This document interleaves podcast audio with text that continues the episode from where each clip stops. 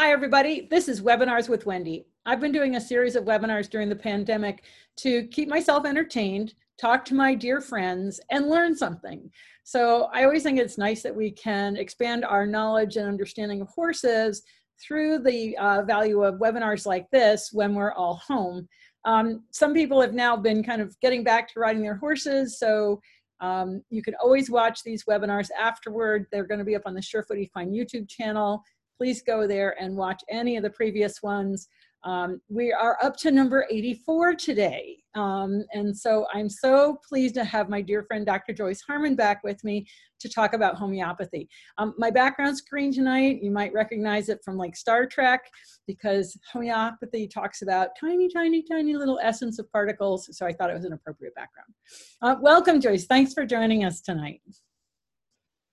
Thanks for having me back, Wendy. It's it's a lot of fun and it's good to share stuff, especially when we start talking about homeopathy because a lot of people really have no clue what it is. It comes in little white balls. They all look the same. Um, and yet it's a very powerful method of healing. So Joyce, I know that I, I personally have had a really impact, powerful experience with homeopathy, but I, I think that you experienced homeopathy before you ever started practicing homeopathy. Is that right? Yeah, I was I was treated years ago when I first started into doing alternative medicine types of things, and I had seizures that that didn't seem to do very much or didn't seem to really respond to Western medicine. So I did some acupuncture and some homeopathy, and they went away and so I thought, you know, this is something that I needed to study. Back when I first started in 1990, there really wasn't a whole lot being taught, but within a few years, there were there were courses in homeopathy that have continued to till today. It, yeah, and I think you know it's it, usually with something like this, there's a personal experience that one has that really brings it home. Um, and I just want to tell a little personal experience. Um, it's it's a short story, but um, I, I, mean I've been exposed to homeopathy now because you got me to go to Dr. Shevin, who is in Connecticut, way back when I still lived there, when I had a horrible sinus infection that nothing helped, including very powerful antibiotics. But the the probably the most powerful experience I've had with homeopathy was with my mom, because uh, when she was living with me, when she was like 90 uh, 92, I was at Equine Affaire presenting, and she was home, and she had fallen down and hit her head, and then gotten back into bed. And when she was found, you know, when the in-home care came the next day, they discovered that she had seriously fallen. She had blood, but they did an EEG, I think it's EEG, and she was fine. They said. But when I got home and I saw her sitting in the chair, I saw my mother dying before my eyes. And I called you and you said give her arnica.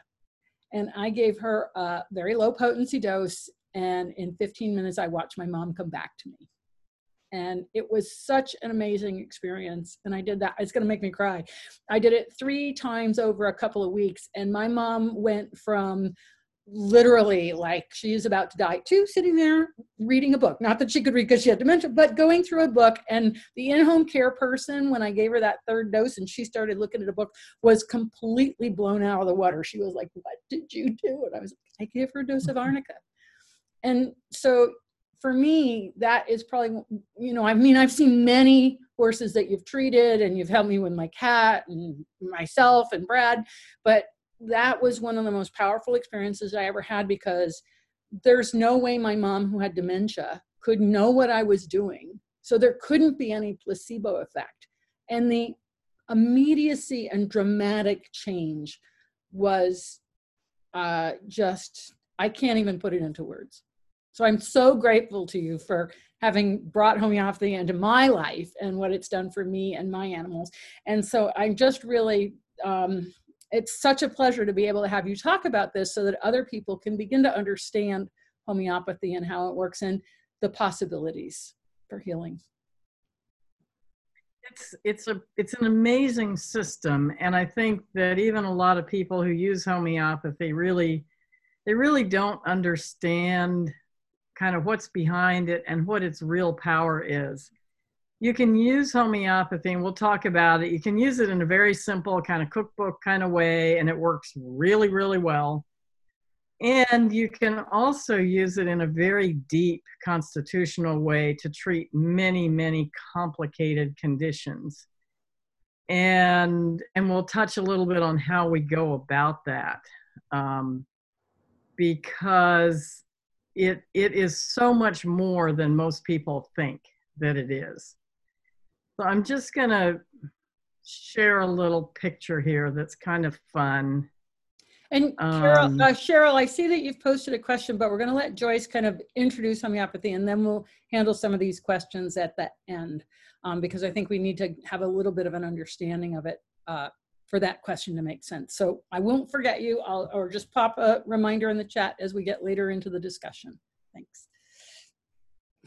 So, so this picture of these two pussycats, a typical kind of pussycats who really don't care for each other, is pretty classic example of what the medical community thinks of homeopathy. They sit behind closed doors and grumble and complain that this stuff has there's nothing in it, and we'll explain why that appears to be the case. And it couldn't possibly work. And, and it's all quackery. And they really don't want to even look at it because it is a different thought process. But in reality, it is very grounded in science. And when you open your mind up to it, which these pussycats are not about to do, but we're going to do in this um, webinar, is to is to say is to show you kind of how it works, what's behind it, how we even make these things called remedies, and then think about some of the things that we can treat. So if we kind of get started, Many of you have probably met things like arnica. Nice little bottle of arnica. And they're a bunch of little white balls. I don't know if you can see those little white no, but balls. if you kind of just like pick it up and drop, there we go. And that, that we can see. Yep. Okay.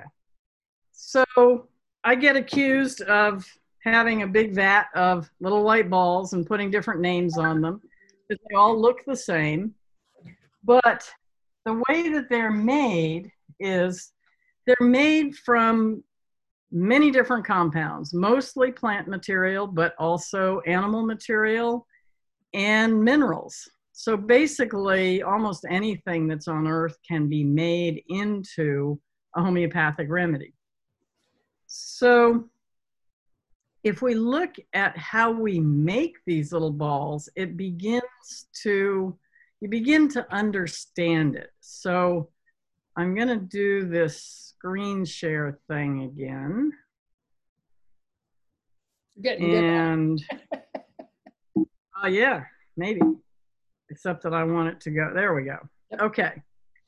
So when when you make these remedies you take this original substance whether it's animal plant or mineral and you're going to make what's called a mother tincture. And the mother tincture is it's sort of like an herbal tincture but if you're making it out of a mineral, it's obviously not going to be made quite the same way as an herbal tincture. And if you're making it out of an animal part, say a bee or a, the ink of a, of a cuttlefish, oops, different manner than you would an herbal tincture. But if you think about it like an herbal tincture, you're going to take a bunch of um, the original compound and you're going to dilute it in a very specific way. And the there is a book called the Homeopathic Pharmacopoeia, and it tells you exactly how these remedies are made, and they are all supposed to be made the same way around the world. And you're supposed to follow this in a very specific manner.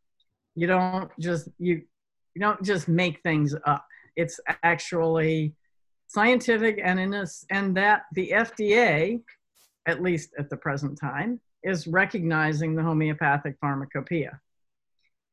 So we're going to make this mother tincture, this original solution, and then we're going to make these dilutions. And the dilutions are what tweaks everybody's brain because we can think about making an herbal tincture. Okay, we're going to take a pound of this, um, a pound of herbal leaves, say, and we're going to put it in some alcohol and we're going to make a tincture and we're going to mash it all up and we're going to let it sit. And so, we, or we're going to take a handful of herbal, herbal leaves or roots and give them to our horse. And in a way, that's like medicine. We're going to take 25 pills of something or three pills of something, and we're going to give it to our horse or ourselves or, or our animals. In homeopathy, we're going to take that original tincture and we're going to begin this serial dilution process. And that's what actually makes a homeopathic remedy a homeopathic remedy and not just diluted water. So we take our mother tincture, we put one part, so let's just say one drop of our mother tincture, and we'll put it into nine drops of alcohol or nine parts of alcohol. So that part could be one ounce. We could take one ounce of the mother tincture and put it in nine ounces of alcohol. We could a gallon and put it into nine gallons. Doesn't matter. Then that dilution is going to be called an X dilution. So if you buy a homeopathic remedy, it says on it a number like 30 and then it'll have a letter after it, an X or a C or a D if you're in Europe or you're in um, Canada. A lot of times you'll see D and D is decimal. So D and X are very, very similar in the way they're made. Sometimes you'll see an H, just depends on the country, but the concept is all the same. And sometimes in other countries you'll see here we tend to see a six or 12 or a, or a 30. In other countries, we might see a, a five and a nine. Doesn't matter. The principle's the same. So we're going to take our one part of our mother tincture and put it into nine parts of alcohol. If we want to make a mixture that has a C after it, Centesimal is the Latin name for a thousand. Decimal is the Latin name for um, tens. Or hundred, centesimal is hundreds. Yeah. So if we want to make a C, we're going to take our one part of our mother tincture and we're going to put it into 99 parts of alcohol. So that's a lot more dilute than the X. Interestingly enough, as we learn about this, the more dilute we get, actually, the more, the stronger we get. So technically, the C dilution is a little bit stronger than the X.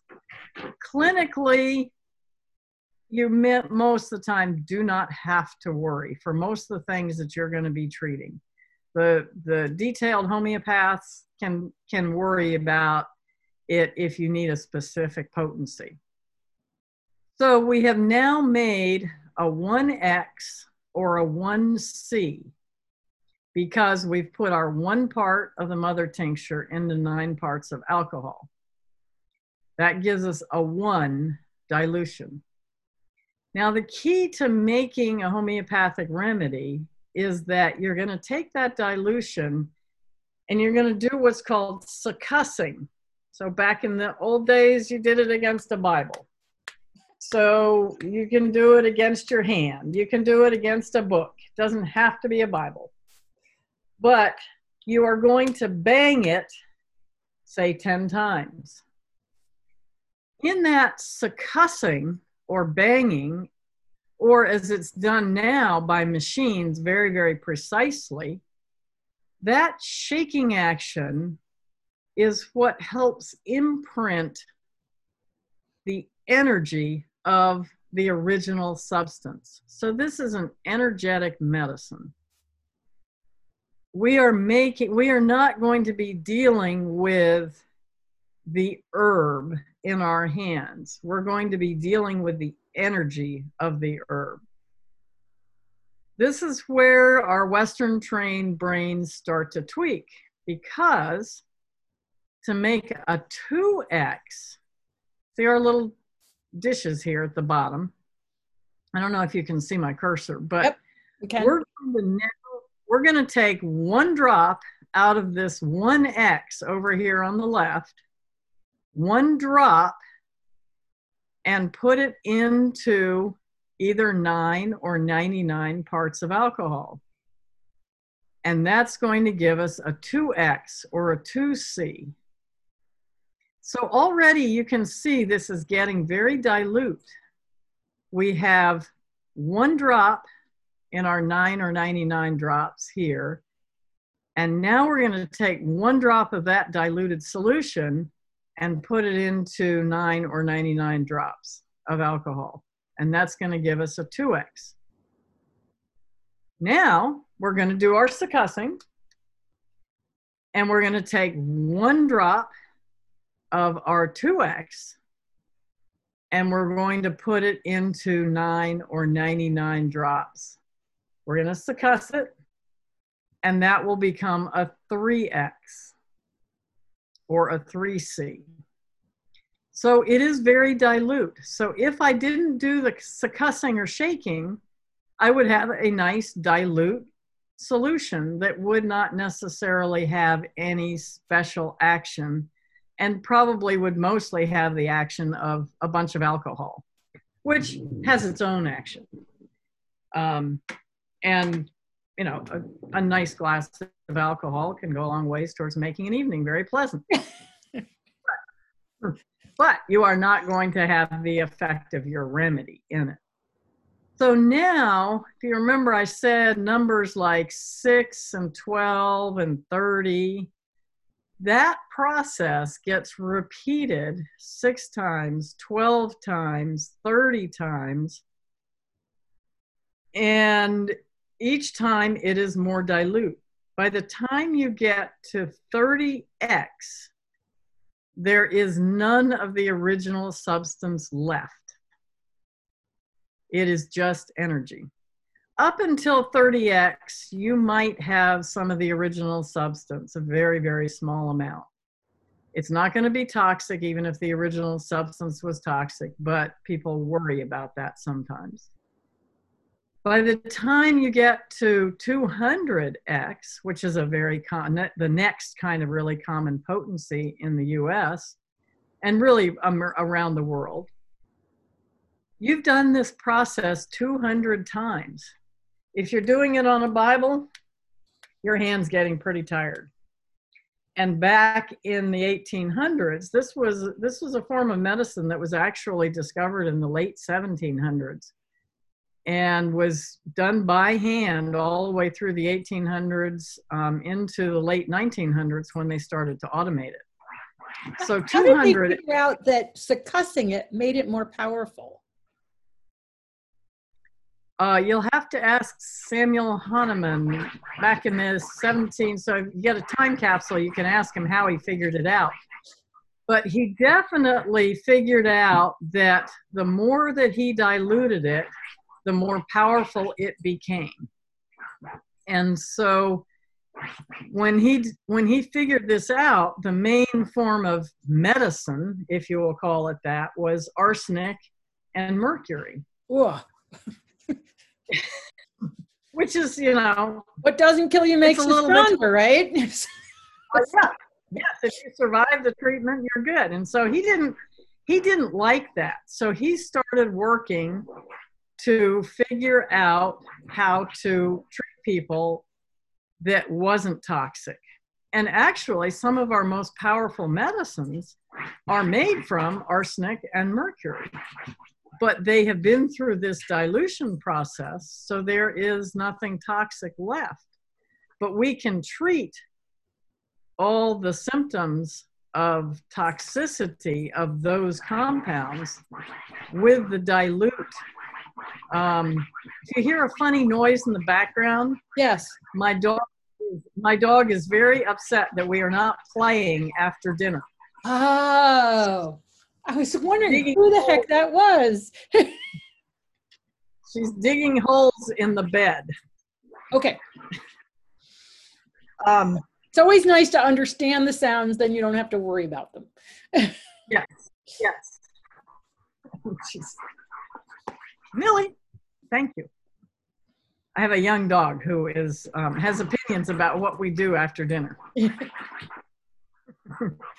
So someone said basically the succussing is releasing the energy of the medicine into the liquid.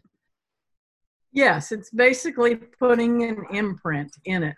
And there's actually been some very fascinating research now that we have quantum physics and nanoparticles. There's a lot of research that's being done on what is essentially homeopathic preparations of many different types of compounds. So when you start talking about nanoparticles and you start talking about quantum physics, and in quantum physics, the chair that you are sitting in currently, assuming that you're sitting down, we assume is fairly hard and non movable. But in quantum physics, each one of those pieces of that solid chair, each molecule of that is actually in motion. And that is just a, that is, we see it as solid but the quantum physicists see that as not solid, as in motion. And so the nanoparticle research and the quantum physics research is actually proving that homeopathy A exists and B a little bit on how it works. Great. And they are gradually explaining it, and there are research papers that are showing that that homeopathy is closer to nanoparticle type of of a um, of a compound, if you will, than anything else. But it's and there's some other research that showed that a homeopathic remedy, if you put it in a in a liquid and you set it on a magnetic field measuring device, that each remedy has a different magnetic picture which goes back to its original compound. So the succussing is imprinting or releasing, or however you want to look at it, that original compound into this solution and is actually becoming stronger the more you do this succussion. Uh, out of curiosity, you know how they have taken water and exposed it to different emotions and then looked at the crystal structure? Has anybody done that with the remedies? Just out of curiosity. Um, yeah, some of the crystal structure I think is part of some of that magnetic research, and there's there is um, one of my colleagues is seriously been into to looking in depth at the modern research that's in quantum physics and and and nanoparticles and crystal stuff, and there is some fascinating very difficult to read because of the technical terminology, but some very fascinating information out there. Yeah, and somebody just posted the name of the books that I'm referring to. It's The Healing Power of Water and The Hidden Mhm. Message in Water by, I'm going to take a stab at it, Meru Emoto. Yes, the the Japanese guy, and there's that's a, an amazing, totally amazing book to have a look at. It's the the pictures in it, and the the difference in the the crystal structure of the water is going to be similar because the, this compound, the alcohol, can take on the energy of these compounds. So very similar concept. Yep. Yeah. Masaru apparently is his first name. So we've got a cor- Barb Heck has been feeding me some information. Great, Barb. Thank you. Yeah, I that's I love to sit there and look at that book. It's one of my favorite Oh, yeah. books on It- my shelf. It is amazing to, to, to see how it changes with the different thoughts that are exposed. Yeah. So, so that's the basic concept of how we make the remedy. So we end up with this liquid that can have been diluted multiple times. One of the really cool things about homeopathy, as we talk about our world running out of resources, is that one small amount of this mother tincture can make thousands of doses at a 30 C dilution or a 200 C dilution or something like that. It's very resource conservative. And, and that's, I think, one of the things that I like about it. And I'm just going to, I need to hand my dog something to play with. She is looking okay. at digging up to play. talk, talk about your experience for a minute, Wendy. Okay, so um, when I, my first time with homeopathy was back when I was living in Connecticut. It was, I think, 1996, and I wound up with a sinus infection, um, and I was supposed to fly to New Zealand. And I went to the doctor, and they put me on really strong antibiotics. And at the time, I was vegetarian. Another doctor doctor told me, "Well, you really need to eat some meat to get, you know, your your body up to speed." Um, I have tried vegetarianism a couple of times, and it is, my body does not agree with it. Um, so um, anyway, I, you know, nothing was making it better. And so I went to Dr. Shevin, who's there in Connecticut, and he interviewed me for two hours and came up with a constitutional remedy. So that's where the doctor literally asks you just about everything about you, the way you sleep, you know, the foods you like, the, you know, whether your foot's outside the covers, um, you know, your emotional state. And he gave me a remedy, and I he told me not to take it until I got home, which was really interesting. And I took the remedy, and I was on an airplane to New Zealand within a week. I mean, able to fly within a week. Totally cured me. Um, really incredible because I had been sick for uh, at least six weeks to two months, and nothing was having an effect. Um, and he's actually an MD that um, wound up doing homeopathy because he had a had a um, patient who was not getting better under his care as a regular doctor. And she took a homeopathic remedy and got better. And he saw that happen and completely changed his practice and became a homeopathic md um, so i you know pretty pretty amazing actually. Millie happy now? Yes millie is happy. Yes and i am happy. So in this in this um wendy's talking about things that that get treated with this and we're sitting in the middle of a pandemic which is the reason that we are sitting around zoom instead of out riding our horses the interesting thing about homeopathy is that it has been used in pandemics and epidemics since the 1800s.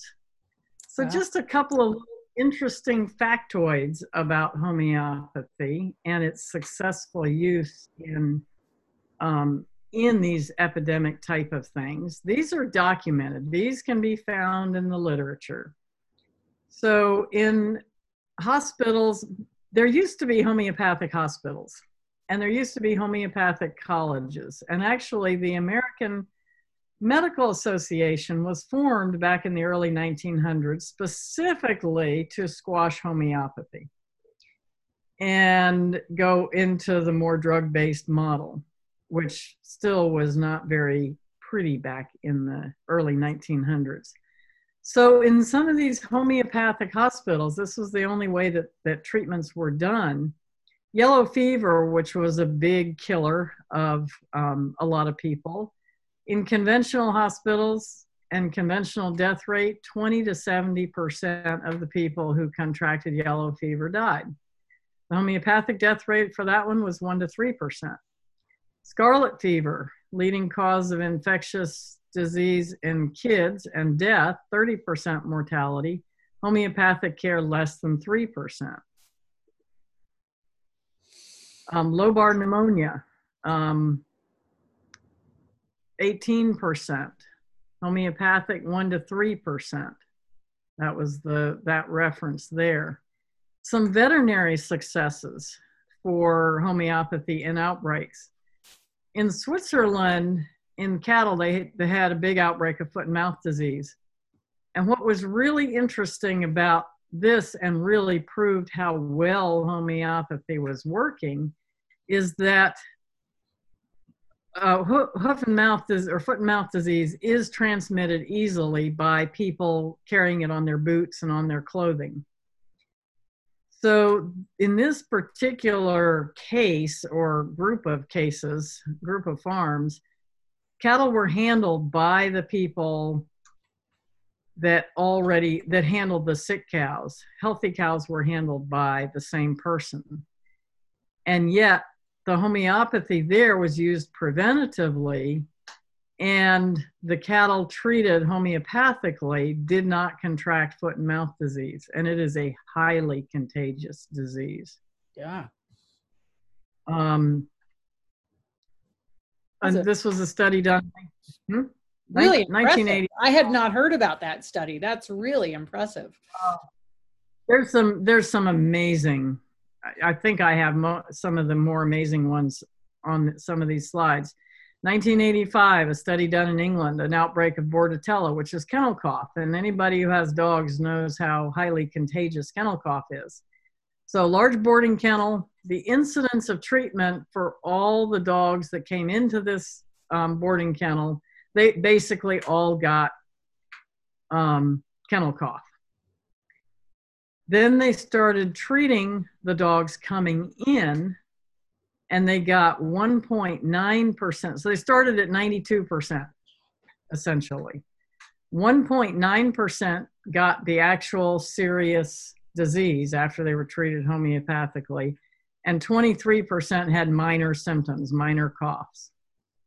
Tremendous difference from 92% to 1 point or 2% oh, yeah. basically with 23% not very sick. You don't get those kind of numbers in in almost any study with any drug that I can think of.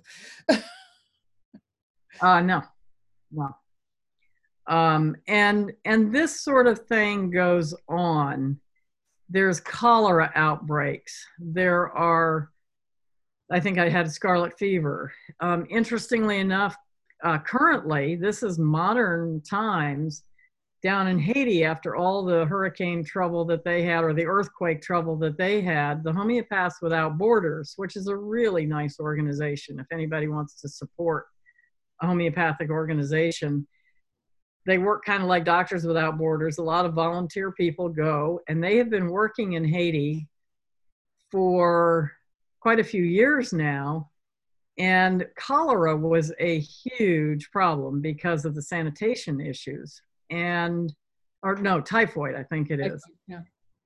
And um, they have reduced the incidence of typhoid and they have been able to treat these people and reduce the death rate very significantly and they've got a lot of practitioners who are now they're training people to do it it's not just the, the doctors going in it's they're they're actually training the the MDs over there and the even the lay homeopaths that are not medically trained. Um, so someone's and, asking about that it can be used as a preventative, which you you showed that in that slide for the Swiss cows, um, which is a little bit different concept than what I'm used to. Mm-hmm.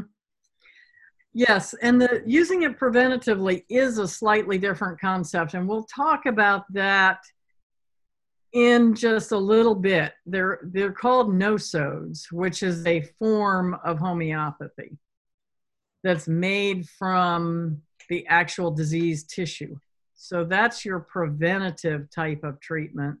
A little bit more like a vaccine in its concept, but very different in its action in the body. So, so we'll come back to that in a minute.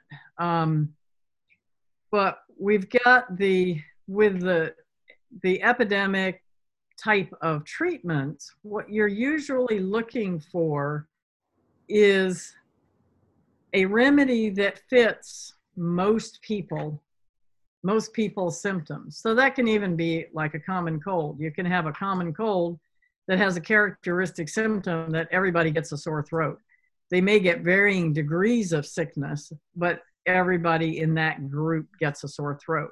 So a remedy that would fit everybody would have to have a sore throat as part of its picture. And so in our current epidemic or pandemic is the idea that the homeopaths are working on is finding remedies that are what we call the genus epidemicus that will treat most people with the symptoms. And there's a there's a good variety of different symptoms so it's not going to it is not proving to be as straightforward as some of the pandemics and epidemics where the symptoms have been confined to a very small picture. The covid seems to have quite a large picture and and so there are going to be a number of different remedies but that's what the homeopaths are working towards and and um, just to touch on it lightly, I know when it, the pandemic first started, and I talked to you, you had said that the the homeopaths had not had enough cases to know whether it was working. And then the next time I talked to you was about six weeks later, and you were like, they're starting to come up with some generalized ideas, mm-hmm. and haven't talked to you lately. But I'm assuming that because now they're able to to see more people with these symptoms, they're starting to kind of narrow down on at least some uh, as you say, they're, they are in the symptoms. Yeah. Yeah, they're narrowing down on some remedies. And interestingly enough, there are different remedies in different countries. Oh. Because there seem to be disease patterns in some different countries, and, and nobody's completely sure why. Though you have some countries where smoking is still very prevalent. And so those people's lungs are going to be compromised in a different way than than countries more like the US where there's less smoking.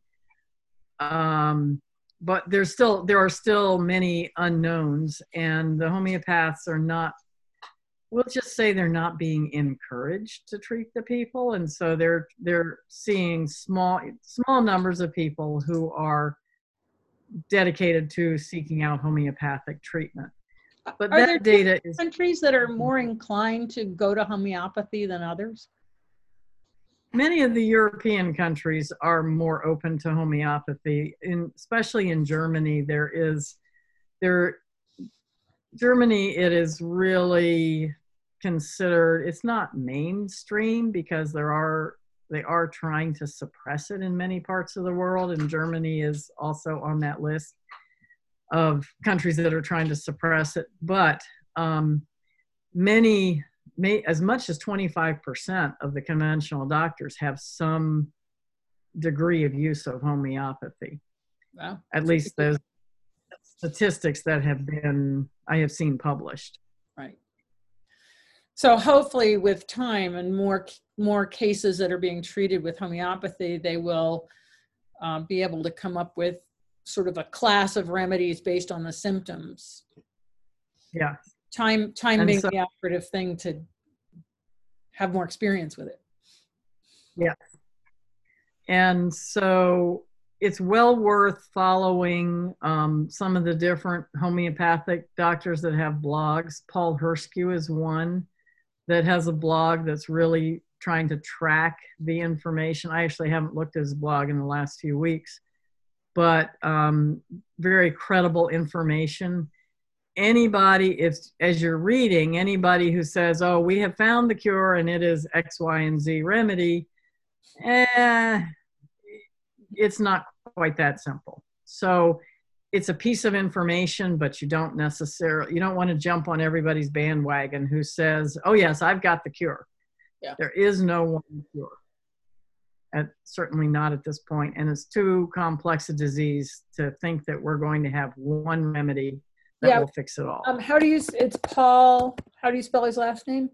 First, H E R S C U. Okay. And uh, he's got he's got a nice blog. He's up in New England. Great practitioner.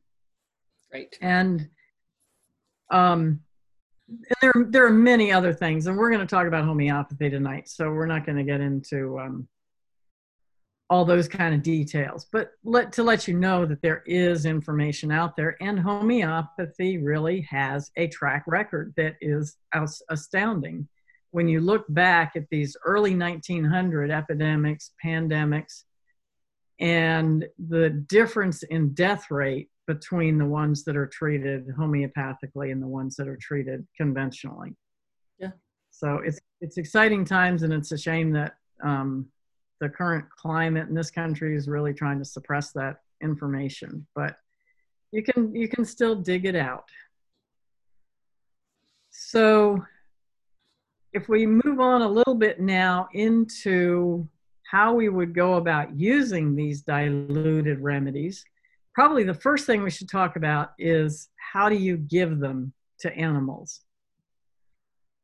And there are a whole bunch of religions about how you touch these remedies, how you give them, what you have to do. I actually had a client one time that said, Oh, yeah, my homeopath said I had to use a shot glass. So she was putting a shot glass in her horse's mouth because she was told that it could only touch glass. So, huge danger there. uh, it was not one of my more popular methods, let's say. Yeah. Uh, like really scary methods. So there, there are a lot of people who say you can't touch the remedies. You can't, you know, they're just these, they're these little tiny white balls that you can barely see in my hand. And and what's the reason for not wanting to touch them? You know, I think that's been lost in in this sort of religion about how delicate they are.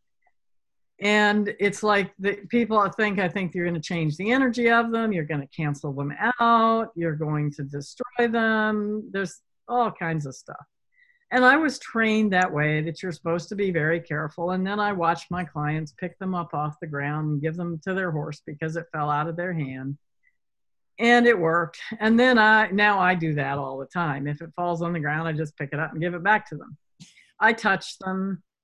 They tell you you're not supposed to to to eat or drink with them.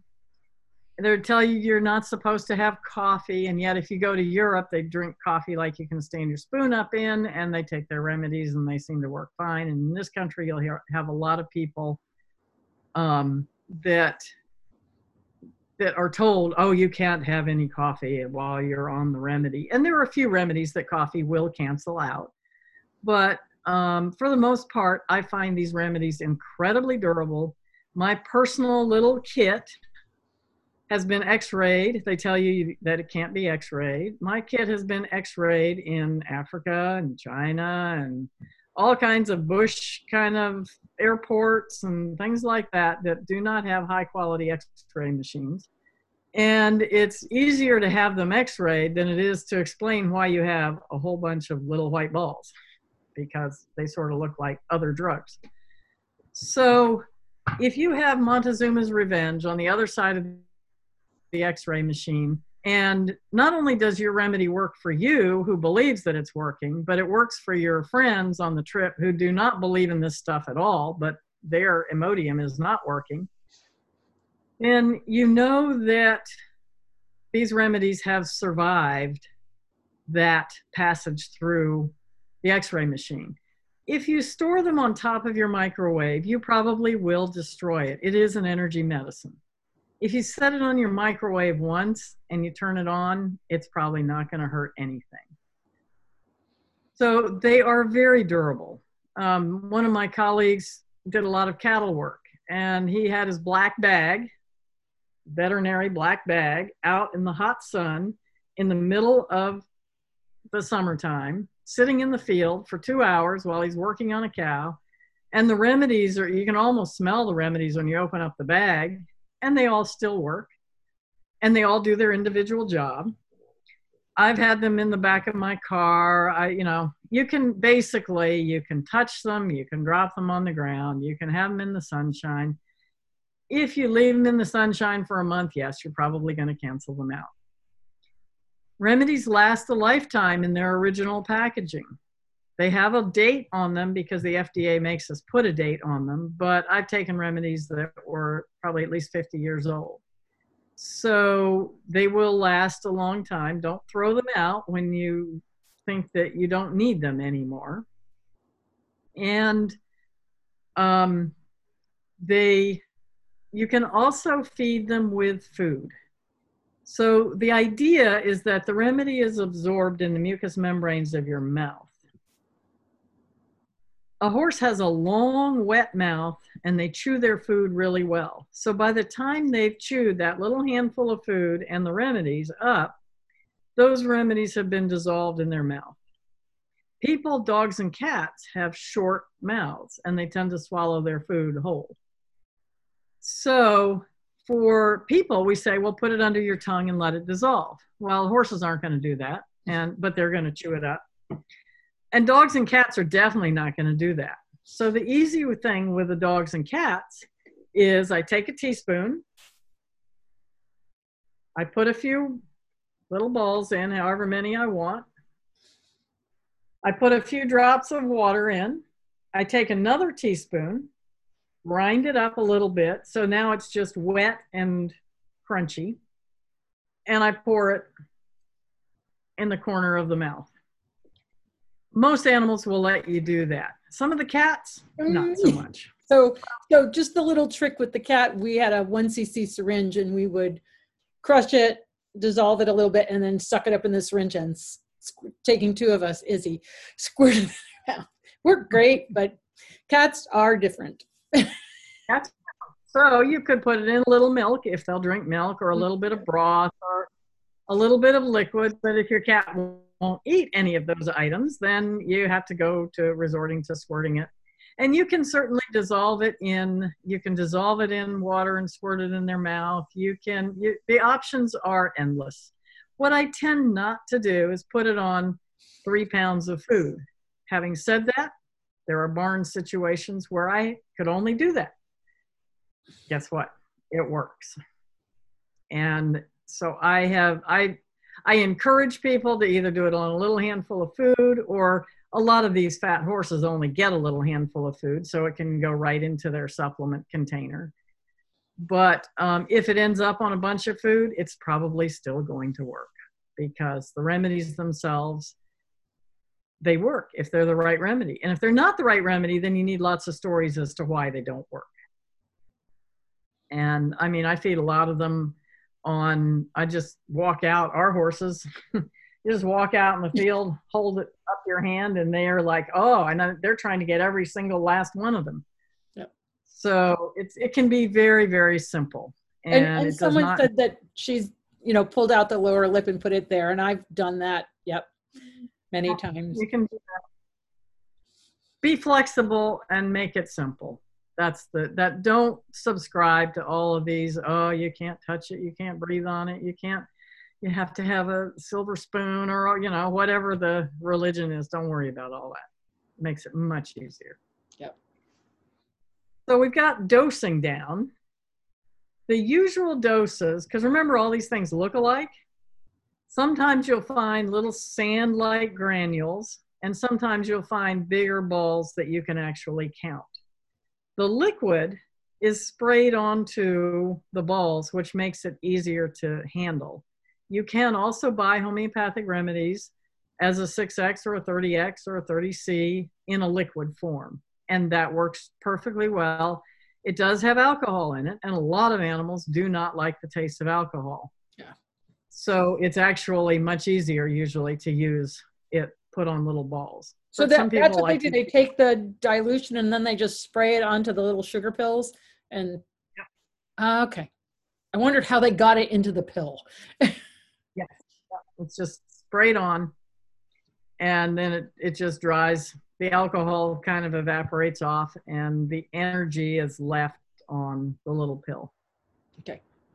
So we've now got dosing down. So now we start thinking about how we're actually going to how we're going to use it and what we can use it for.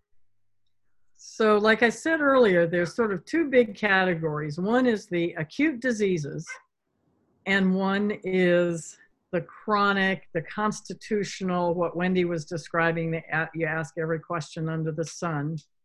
And then we also have the preventative or the nosode version of homeopathy. So those are the three big areas. And we'll start with the acute version because that's nice and simple and and you all can do it and then you will one of the other religions that you will hear about homeopathy is you can't use it with drugs well i'm not going to take some of these horses off of their drugs immediately because they need them we can't pull the support out from underneath, even though the drug may not be doing what we want it to do, and we want to get away from the drug. But if I'm going to walk up and say, well, you know, you have to stop the drugs and then start the remedies, which some practitioners do, I find that that leaves the horse kind of suspended. Sometimes their condition gets much worse, especially when you have um, itchy skin or something like that.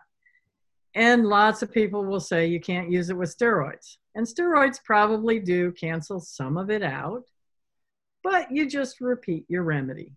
And as the animal gets better, you don't need the steroids so much. So, and it, usually you can get them off of the steroids or any other drugs. Sometimes you, especially in the older horse or the really severely ill horse, we can we can do both. So, in the acute diseases, an acute disease means that technically it should it should it has the capability of getting better by itself.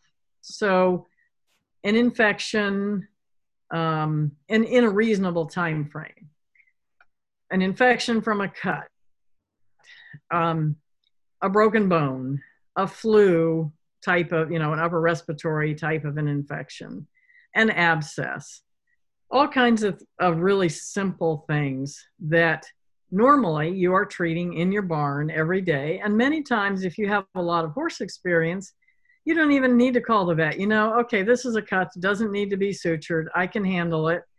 And then two days later, you go, you know, this is starting to look a little bit not quite so good. And you start to see a little infection. So you can treat it homeopathically. If that's not working well enough, you can always bring in the antibiotics but um, that's the type of conditions. And I have a little book on the website called Homeopathic First Aid for Horses. And it's a nice little handy cookbook of all the simple acute things that horses do to themselves. And horses are a good place to practice because almost every week they have something, whether it's some hives, whether it's a little cut, whether it's an abscess, whether it's, you know, who knows, bug bites. I mean, that's a great thing to treat. Um, and so you'll you get lots of practice. And the other thing with homeopathy is you want to practice it at your level of comfort. So in the beginning, you may not be very comfortable with it. So you're giving the drugs, but you also give the remedy. So you're giving both things together. And what you'll usually notice is that it heals faster than it would have in your past experience. So it gives you a little confidence. So then the next thing you do is next time you have this uh, similar situation, you go, okay, I'm going to start with homeopathy. And I know that I could bring in the antibiotics if I needed to. And guess what? You probably don't need to. And you gain some more confidence. And then, you know, you come along with, say, an osteomyelitis or a really nasty bone infection, which in conventional medicine is really hard to treat. And in homeopathy, I love those cases because they're actually relatively easy to treat because homeopathic medicines are energy medicines. They don't need a blood supply. And so, um, in these acute conditions, we can use the remedies to treat in a fairly simple cookbook fashion. We have X problem, here is X remedy that should fit that. And sometimes we'll have two or three choices, but we don't have 20 choices. When I'm treating a complex case, I might have 20 choices. So when aid for horses is your book, right? Homeopathic first aid for horses, yeah. I'm just putting that in the chat. And then somebody's asked, why sugar pills? Um, probably goes back to tradi- tradition from the 1890s. It does certainly seem to to main to hold that energy well. they have in in the long time past they used some lactose tablets. Those tended to fall apart really easily, so I really liked them for um, you because they dissolved almost instantly. So you could get them into a cat's mouth. You could you could get them into a animal that was protesting. You could mix them into anything really easily, but they didn't ship and transport. They they turned into powder, and so I used to have some of those. Yeah, they're kind of messy and they fall apart. Yeah. Um, and so the lactose is a durable little pill. Um, I mean, not the lactose, the, the sugar pill that's currently used. And the amount of sugar in it is minuscule. And I certainly, in my very, very, very early days of being exposed to these things, I was like, you know, homeopathy uses sugar pills. That's a bad thing. But the amount of sugar that is in these is minute.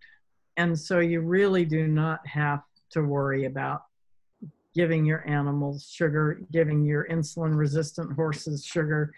They're going to eat more sugar in one bite of grass or hay than they're going to get in one dose of a homeopathic remedy. Well, and one thing So, I haven't mentioned, and maybe you're you have it, but as I understand it, no one has ever died from homeopathic remedies. you really cannot overdose. I have lots of lots of emails and phone calls. My horse just ate the whole bottle. My dog just ate the whole bottle. Well, in reality, all you did was take one dose because technically, one of those little pills, it's just energy, remember? That could treat a mouse or an elephant most of the time what we do is i usually use about six or eight pills for the horses. That way if we drop one on the ground it's okay. And um, if we're trying to just do one or two or three and we have a big horse and big lips it may or may not get in. But the exact dose is not critical. It's an energy medicine. So we are we are bringing that representation that energy in the pill into the animal so a foal or a pony would be, say, four to five, three to four. A cat would be one or one to two. A dog would be one to three or four, depending on the size. We get some big dogs. And the humans are usually around, you know, four-ish. So um, we, we, we can pick our dose of the type of remedy. If it's little sand-like granules, then a quarter teaspoon, a half teaspoon, a half a capful. Again, the exact dose is not critical because if you eat the whole bottle, all you've done is waste a whole lot of doses because it's energy, it's one dose. It's a nice amount of sugar at that point if you eat a whole bottle of it, depending on how big the bottle is, but it's, you know, it ain't gonna kill you. And yet, you know, the I think I think the third or fourth leading cause of death in this country is um, drugs, is what, and not just not drugs like overdose drugs, but d- drugs and mistakes that the doctors make. Prescribed a lot of- combinations, that sort of thing. Prescribed drugs, Yeah, overdose. You know, incorrect dosages, incorrect mixes, drug reactions, drug toxicities. And you listen to the TV and they, you know, they talk about this drug, and if you're allergic to this drug, don't take it. Well, it's like, how do you even know you're allergic? It's like, anyway, okay, I digress. Well, if you didn't die, but you got really sick, then maybe you don't want to take this one again. Yeah. So yeah, you cannot you cannot kill yourself with homeopathy. But if you use a lot of the wrong remedies, then you can confuse the body because even though we've diluted this quite a lot, It's Millie. the remedies have yes, it's Millie again. I gave her a big chew toy. It didn't last very long. Yeah. Um, so if we, I lost my train of thought. Uh, doses. So if we if we if we dose an animal with it and we've we've des- decided how much we're going to give then we have to think about frequency. So the more severe the injury or issue is the more frequently you can give it. So if you have got, just gone out and broken your leg or your ankle or your horse has just gotten kicked really badly by another horse and is standing there kind of holding its leg up then you can give the remedy three times, four times in an hour. You will not overdose. What I will tell people, you put it in your pocket and take it when you remember it. With the horses, we don't, we can't quite tell them to do that, but we can put it in our pocket. And every time we kind of get a sense that the horse is more painful or we see that they're more painful, we can dose them again. So in the first day post injury, you might give six or eight doses. The second day, you might find yourself giving four or five. The third day, you might give two or three. And then you might give, give it once or twice a day after that. And so, um, if you have a chronic condition that we're treating constitutionally, we may give one remedy for a couple of days and then wait two or three weeks and let that remedy have time to work because we're working very deeply on something that took a long time to get there and is going to take a long time to leave. The acute problem came fast, the horse kicked me, and is going to go away faster. And so we can treat much more frequently. And that's where you, you if you're giving bute, you can give it twice a day. You try to give it three or four times a day, and you're going to run into toxicity problems. With arnica, you can be giving it six times a day, eight times a day if it's really, really bad injury, and you will be fine. So it's kind of nice that way because it's really flexible, especially in these acute injury standpoints. So then we have, um, so we've got dosing down and we've got you know, frequency of treatments. So how do we how do we think about um, what we're going to treat? So your acute things are going to be your tendon ligament injuries, your kicks, your bruises, your your skin conditions that come up, not the ones that show up every year, but the ones that are some hives, you got into the, some bee sting, you got a spider bite, things like that. So a good example would be that's a really kind of fun thing to treat homeopathically. You get these spider bites, mm-hmm. and horses lie in the grass all the time. And if you if you want a really fun project, put a headlamp on in the middle of summer and go out and walk through your pasture and look and you'll see all these little spider eyeballs all over your pasture. And you realize how many spiders there are out there because you see these little eyeballs. Because they reflect, if you have a headlamp on your head, these things reflect back. And so, you know, you see a horse that's got a big welt on it, and you go, well, how did it get that? Well, it, it gets that because it's lying down on top of a bunch of spiders. And spider bites can be quite toxic and, and you'll get these spider bites over the eye because a lot of the spiders are not very big. And so they can't really bite the skin here because there's too much hair and the skin's too thick but they can bite the skin over the eye and of course the horse lays in the grass. And they come in with this eyelid that looks like a softball on it and it looks really scary but there's no tearing coming out of the eye you just have this enormous swelling. Well, this is a good way to learn sort of the principles of how homeopathy works. So that looks like it could be a bee sting, could be a spider bite. And the characteristic of something like a bee sting, we all know it's red, it's swollen, the skin is usually stretched tightly over it, it's fluidy, and it usually feels better under cold water. So that's the characteristic of a bee sting. So the homeopathic remedy Apis, which is made from the honeybee, One honeybee is all you need to make a lot of remedy. That remedy will treat anything that looks like a bee sting that feels better under cold water. So that spider bite looks like a bee sting and it usually feels better with cold and you can put a cold compress on and usually the horse is really appreciative.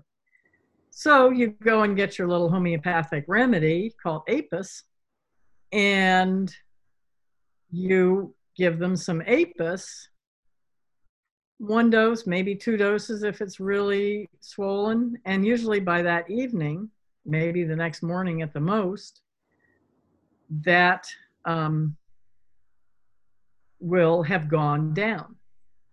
And you didn't have to call the vet out, and you didn't have to panic. If the eye itself is damaged, you're going to see tearing. So that's how you can differentiate between something that is just a swollen, like a spider bite, or could be a bee sting, whatever. Doesn't matter what kind. Homeopathy doesn't care what caused it, it cares what it looks like, what it feels like, what makes it better or worse. So you could have hives all over their body. And if they like a cold compress, then Apis will work. Doesn't matter what caused the hives. Right. I think the distinction is whether hot or cold, because I remember Andy got a spider bite between his back legs and he couldn't walk. And I put a hose on it and I put him in shock. So it was not better with cold. It was better with warm. And you told me to switch from Apis to I've forgotten what now. Yeah, there's there's several different ones, and you can use Rhus tox Yeah. is a common one that likes warm. Yes. And, and so it's easy to figure out warm or cold. You don't need you don't need a hot shower and hot water. You just need a warm towel, and you can put the warm towel on their neck, on their belly, wherever that is. And if they like that, then Rhus tox would be a better remedy. Yep. And if they like the cold, then Apis is a good remedy. And the, the really neat thing about homeopathic medicines is they cost like 10 or 15 bucks. Um, and yet they can do a very, very powerful job. So we have a couple So, of questions. Are you ready for a couple of questions? sure. Um, someone says, I ha- have you had any success using homeopathic treatments for feather mites or for sticking stifles? Now, those are very different. Um, feather mites are probably something I have not yet run across, but I run across diseases every day that I haven't heard of that are in different parts of the country.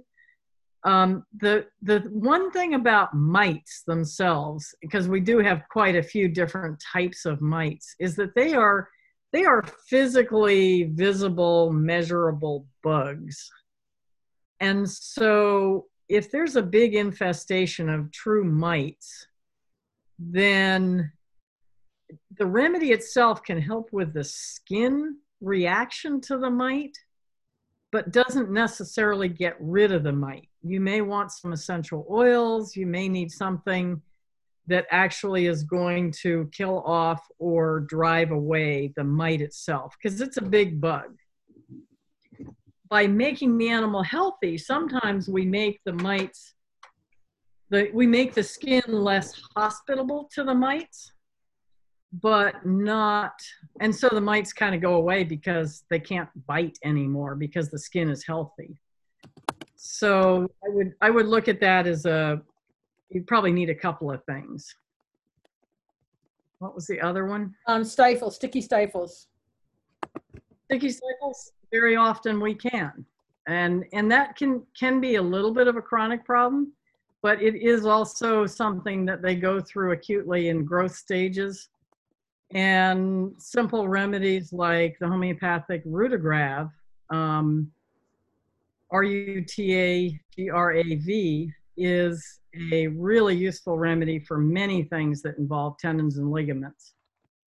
And since a horse is basically a tendon ligament injury happening, if you want to have a simple kit in your barn, you need arnica and Ruta grav because they're either going to bruise themselves or they're going to injure a tendon or ligament, and that will certainly get you started. And in many ways, it is useful to get yourself a little kit. Remember, they last forever and have it available because when does your horse get hurt? Not at nine o'clock on Tuesday in the morning, but at 10 o'clock on Sunday when your vet will charge you a lot of money to come out. And if you can even get somebody to come out. So if you can get on top of treating them right away, then um, you are uh, well on your way towards helping them out, saving yourself some bills. I just put in the chat, um, Washington Homeopathics is a great place to get remedies. They have a 50 remedy kit um, and you can get refills for your kit, which I've done many times and I do not leave home without my my little 50 remedy kit. It lives in my bag. Um, I have treated horses in Africa. There was one that had tick fever. I used belladonna for fever, and they swear that that's the reason the horse survived. So, you know, having your kit with you wherever you go is can be extremely handy. yeah. And their website is homeopathyworks.com. Okay, I'll type that in. Yeah, type, type that in. That's a that's a great great site. Um, what's interesting is that a lot of the homeopathic companies are are having some supply issues. There are less remedies available than there were even a few years ago. The FDA is trying to crack down on some of the remedies. So if you're interested in homeopathy, keep your keep your nose to the news. And if there are comments or petitions that you can sign about your experiences, we want good information shared that this is really important medicine because it really and truly is. Um, someone else has also asked, can you treat uh, P-E-M-P-H-I-G-U-S? Uh, pemphigus. Thank you. I think.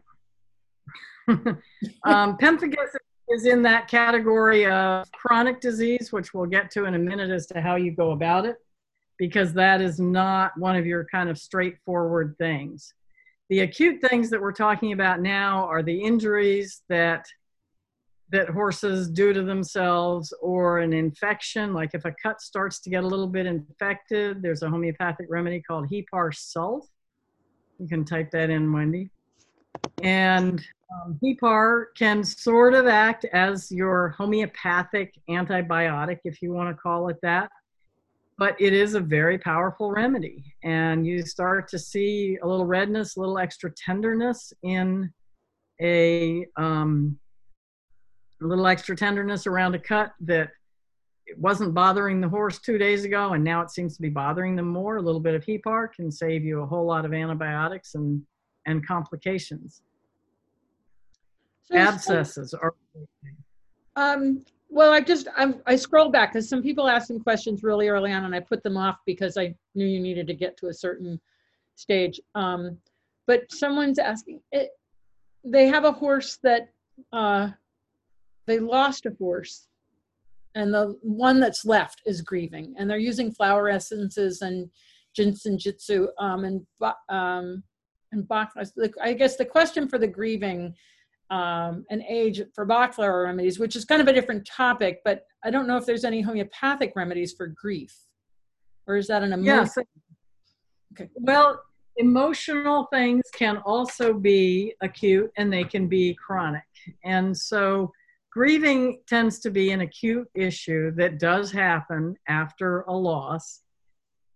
And it is, you can think of it at, you can recognize it as acute because it is something that normally does pass. Chronic issues like, you know, you've been anxious, the horse has been anxious since it was born, that's a chronic type of a problem. The acute is grieving for a loss. There are a number of remedies. The, the classic one is called Ignatia Oh, yeah. And um, Ignatia, when you separate horses, when one of them loses a, a companion, we never think of this, but how many times do we put our horse in the trailer? We go to a horse show and we come home. And then we put our horse in the trailer and they think they're going to a horse show and coming home and we move to a new barn and we haven't told them. They haven't been able to say goodbye to their friends. And so you actually will have grieving at that standpoint and you'll have separation anxiety and you'll have horses that really take sometimes a month or two to settle in. Well that month or two of settling in is actually a month or two of them grieving the loss of their companions at the previous place. And so one we need to tell them what we're going to do. Mm-hmm and two, we need to think about remedies. And Bach flowers are, are a flower essence that you can get at many, many health food stores that can also be really helpful.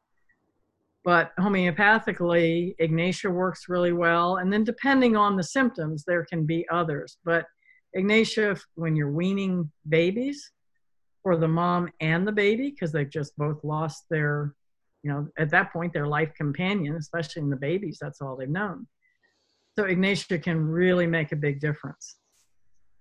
So someone's asking, is it okay to give more than one remedy? In other words, uh, and I, I, I, this is an easy one, ligament and tendon injury, using Arnica 30X, Ruta grav 30S, Rhus tox 30S. Today is day four, have been doing twice a day dosing since injury on Sunday. Um, personally, my favorite combination is a Rhus Ruta Arnica. yes, and so there are there is what's called classical homeopathy, which is one remedy at a time. And there are combination remedies that are available that are some of them are like kitchen sink formulas that have 15 different remedies in them. Some of them are well thought out and, and Arnica, Ruta, and Rhus are interesting because they really do work very synergistically. And you can definitely use that in, a, in the combination. And sometimes sometimes you have several different things you, that you need to treat. So you, let's say you have a fracture, so you may be looking at a remedy like symphytum, which is great at healing fractures, but you have a lot of bruising and a lot of, you may even have some skin damage. So there, I tend to alternate a symphytum and, and some arnica and maybe even some calendula for the, the damaged skin. So you can mix and match. What you don't want to be doing is throwing a bunch of remedies, especially when you get into treating chronic problems. Or a remedy, there, there are some very well thought out remedies. There's a remedy called Traumeel, which now shows up as T. There's a couple of new names for it because the company's not allowed to sell Traumeel in this country anymore.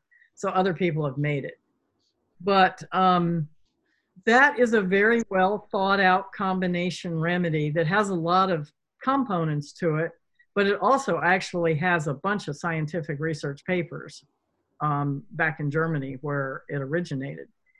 And that can be a very effective combination remedy. But some of the combination remedies that are on the market are helpful, but they are not um, they don't work as deeply. So they'll work fine in an acute situation. But you start to work a little bit more deeply and you find you're using this remedy and then you're using that remedy and you're just kind of chasing things along. And part of that uh, sort of comment from me is that I'm classically trained and I have found that that I get the best results in my long-term cases from focusing on one remedy at a time. So if you have a remedy and it's working, keep doing it. So, if things aren't working, step back and and start to ask yourself what you're what you're doing here and what you're using. And that's one of the things about homeopathy that if you're using a remedy and you're not seeing improvement, most likely you have you don't have quite the right remedy for what you're treating. Yes. Yes. And, and, and instead of just throwing remedies out, either consult with somebody, do some reading, do some research, but thoughtfully give your next remedy rather than, oh, well, this isn't working. I'm going to try this. That's not working today. So I'm going to try this one tomorrow. And by the time the end of the week, the horse's body just goes, okay, I don't know what to do. And then you end up calling in, you know, regular vet or even a, a homeopathic vet after a horse has had six or eight remedies that were really not the right thing, it's really hard for us to get them back on track. Right. And so, you know, someone's asked whether or not you do consults. I put up your website, harmanyequine.com. They can always go there to book an appointment with you on a specific case, especially for constitutional remedies, which really, um, as you said, there's kitchen sink and then there's constitutional, constitutional requires an in-depth interview and consultation so that there's a full picture of the situation. And it- certainly in those sort of chronic ingrained pro, uh, process because somebody's asked about cribbing and cribbing is one of those things that I don't know anyone that has the magic bullet for cribbing. Um, it really does Oh, yeah. yeah cribbing is not a magic bullet thing. A lot of times there are GI issues, but many times there there are so many more layers. Um, and I'm it's it's tough right now because I'm really really booked up. So we can you know we can get people onto a waiting list, but we are I don't know. Everybody's sitting home and working on their horses. yeah. no that's great though I'm But- getting to sleep. Right. Um, and also, someone's asking about Cushing's horses, and I know that you have many tools in your kit for dealing with Cushing's horses, uh, Cushing's and PPID and insulin resistance, aside from homeopathic remedies. That that again is one of those needing the full picture to come up with the right combination of things. Yeah. And we did a webinar on that, didn't we? We did, and people need to go back and watch your webinar. I can't remember what number it is, but we did an entire webinar on uh, insulin resistance and PPID, and it was awesome. So you can go and listen to Dr. Harman's webinar on that. I'm just trying to see, um, you know, somebody's asking if you would use Bute along with tendon remedies because we are at an hour and a half, and we haven't talked about no so we might have to have you come back for that because. Um, um, but Yeah. also ring bone. So we've had questions about ring bone, whether or not you can combine remedies with Bute. hmm So, so combining remedies with drugs, as I said, can be certainly be acceptable. And you, you, it's nice to step back and say, you know, what are we really trying to do here, and try and eliminate some of the things like Bute if we possibly can, or use Bute to get over a hump from a pain standpoint, or any other anti-inflammatory drug. But anti-inflammatory drugs in general slow down the healing process and um, the homeopathics tend to speed up the healing process. So you can actually shave off healing time using the remedies. Um, and as as Wendy was saying with the constitutionals, what were what I need, what needs to be done, whether you're working with me or with another homeopath, is we take all of those signs and symptoms and likes and dislikes and things that make things better or worse, just like we're talking about the warm and the cold compresses, the seasons of the year. It's I, you ask all kinds of questions, you know, and um, and where the horse fits, you know, what his personality is, all that kind of stuff goes into the constitutional. So and it's you a have actually deep- a materia medica, isn't that what it's called? That a repertoire of all the remedies so that as you start working through that constitutional, you are sort of uh, zeroing in on the remedy that matches the most number of symptoms that you're, you're hearing. Yeah. So nowadays we have computer programs. You used to have charts and you used to have to write everything out and it would take you two hours to work up a case. And now we can put in, we can put in the information, but it's like all computers, garbage in equals garbage out. So if you get the right input, you come up with very useful remedies. And still, my job as the homeopath is to say, okay, here's 10 remedies that actually fit these symptoms which one really fits this horse. So the horse that's messy in his stall and trashes everything and pees and poops in every corner and stirs it up is probably going to get a different remedy from the horse that puts all of their poop in one corner and pees in another corner and never messes up a, a shaving. And that's really And the so- art of the homeopathy, isn't it? It's the Yeah. the ability to see the trends and use your intuition and your experience um, to come up with that right remedy, which is why constitutional remedies require it's a lot of study to become a homeopath to really understand that.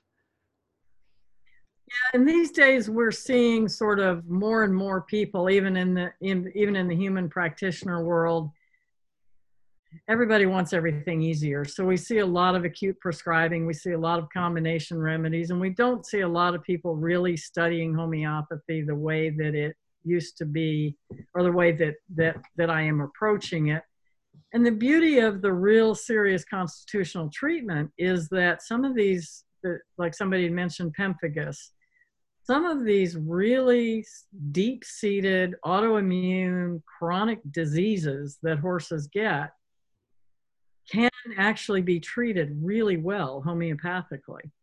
And, but it takes that digging in deep in order to accomplish it. You can't just open up a book, oh, pemphigus, this remedy works for pemphigus.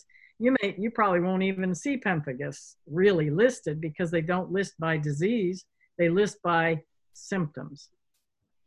So one pemphigus horse could have different symptoms from another. Pemphigus is a skin disease in most horses. Okay. But um, one disease, just like the common cold, 10 people in an office get the common cold, nine people get a sore throat, one person gets nothing, one person is sick at home in bed, and the other eight people are somewhere in the middle. So one remedy might fit because everybody has a sore throat, but then there might be somebody that really gets a bad sinus headache with it. It's still the cold, but that person with the sinus headache needs a different remedy. Right. So that's the that's the complexity, especially when you get into these chronic diseases. Right, and but that's very one of the things I've loved about homeopathy is that we can the, the acute form, the simple form is probably the easiest way for someone to kind of have an experience with it, like Arnica and my mom or my cat when she's been sick. Um, but these other deeper levels, they really do require a trained homeopath, MD or or you know as you are uh, DVM because of the complexity. And generally, when people get to homeopathy with these chronic cases, they have tried everything else, and kind of homeopathics often become the last resort, unfortunately, um, as opposed to earlier on. But but they it is amazing. I've I've seen you treat animals and have incredible results. Um, we do have a question about Lyme disease, and we've had it a couple times. Um, one person's uh, talking about their horse recovering and has soft spots in the soles. Um, and the top line is sloped to the left of his body more than his right. So, and he, you know, he's been one with it. He's right hind has been the one when it's cold outside and skimpy. So they're asking for a suggestion of thickening the soles. But when I read this, again, it sounds to me like it's a more complicated case than simply here's the remedy yes those kind of cases you you really can't there aren't there are no good knee jerk kind of oh yeah just give them this and they're going to get better because you really have to look at it. It's a there are sort of classic remedies and i think we we did a Lyme one too i think webinar we have got a Lyme one actually so that that's i'm just going through my emails because two people had emailed me i'm trying to find the other one but yes we have done a Lyme and we have done um, and I've got, I've got a Lyme webinar on my website as well, um, or a Lyme, yeah, webinar and slideshow kind of thing on that. And so there's there is a fair bit of information to to help people think through the basics. But when you then start to get like we talked about earlier with the pandemic idea, there's a couple of remedies that fit a group. And then there's all the outliers. So you start to get all these other symptoms, and that's where you really need the constitutional because when it comes to Lyme, I have I have probably used 15 or 20 different remedies over the years that that consistently help with different Lyme cases. There's a handful that are that I use a lot of, but all the rest are just as important because the horses don't the horses that need all these other you know 10 remedies or 12 remedies, they don't fit the picture, the common picture. They fit their own picture. Right. And when you have the right remedy, then you can treat it. And I know that from personal experience because my Lyme remedies, my Lyme constitutional remedy was was very different from sort of an acute Lyme remedy. Right. And that's the same. Somebody says their horse has uveitis and obviously autoimmune and inflammation. And uh, again, that's a more complicated case in terms of how you would treat Mm-hmm. it and how you would reduce inflammation. And, and so, you know, when we get into these more ingrained and chronic and, and autoimmune and inflammatory processes, um, it really does require looking at the entire picture of the horse and understanding its environment and its food and its turnout um, and its personality to come up with the right remedy. It would be nice to wave the magic wand and go, here, if you have inflammation, take X. It really would. Um, but I think that that's. Go ahead. Wand. Huh? I'll sign up for the magic wand. Exactly. You know, and I think that's the that's where um, things like homeopathy, we tend to want a pill. We want, you know, just give me the solve. I don't want to have to go through the process. But homeopathy is a process because you have to wait and see how the remedy works, whether or not the symptoms return. Do you change the potency? Um, and in my personal experience, because I've worked with a homeopath and gone through that process of constitutionals, but I have many, many times whipped out my little kit. Somebody's, you know, got a injury and I, you know, here's some arnica and that kind of thing. And but that's what I love about it is that on that simple side, we can all begin to learn about homeopathy and have a personal experience, which then leads us to want to know more and kind of draws us into this what can be extremely complicated but also can be very simple um, and uh, idea of health and i think that that's um, you haven't mentioned it yet but this whole idea that homeopathy triggers the body to heal itself and that's really what we're Yeah. doing with these remedies Yes, because it's it is it's energy. It's not we're not putting a compound in the body that says get better. We're putting that picture, like I said with the honeybee, the picture of a bee sting is what we're putting into the body. Just to, we're telling the body, you got a bee sting. Here's what you need to do to get rid of it, and the body goes, oh, okay. I can do that because you just gave me the information in that energy of the honeybee right and that's what we're really doing is we're saying to the body here you can do this yourself and and um, you know the more i think about that and listen to you the more i realize that surefoot is so much that way. Um, i was just talking to catherine wyckoff um, who's a feldenkrais friend. You you know her. I know her very well. Um, but that she was saying that same thing. Well, what the surefoot pads do is they give the horse input to help the horse heal himself to find his own balance. It's not an external thing we do. It's something that the horse experiences and utilizes the information to find you know that quiet place within them that grounded place. And so of course it's a natural idea for me to think of how surefoot works and how homeopathics work. They're very similar in that idea of here's the information you need. Take that information and run with it. You can do it. Yeah. Yeah. well joyce this has been just really fascinating. It's been we've been over an hour and a half so i think we need to wrap it up here. We didn't get to nosodes but we can always come back and and talk about those in maybe a little shorter webinar. Um, and it's just uh, once again you know i've known you for t- 30 years and yet i still get to learn something when we have these webinars and i really really appreciate it and i hope everyone watching tonight has uh, uh, okay somebody's asked me to please do no so we're going to have to come back and have a webinar nosodes which is an interesting thing all in itself um, but hey maybe you'll go out and you know get some arnica and just try that if you have a bruise and see how it works. Um, like i said my mom was one of the most powerful experiences i've ever had with with homeopathics thank you all for joining us. Remember you can see this and all the the webinars on the surefoot equine youtube channel.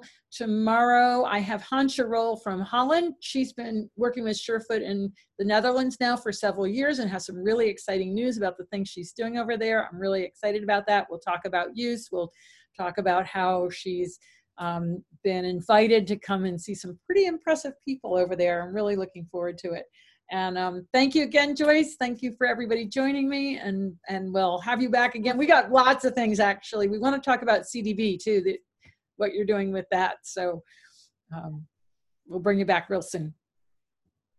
Sounds good. Thanks for having me, and everybody go out and get your arnica and play with it. Absolutely. Good stuff. Bye, everybody. Have a great night.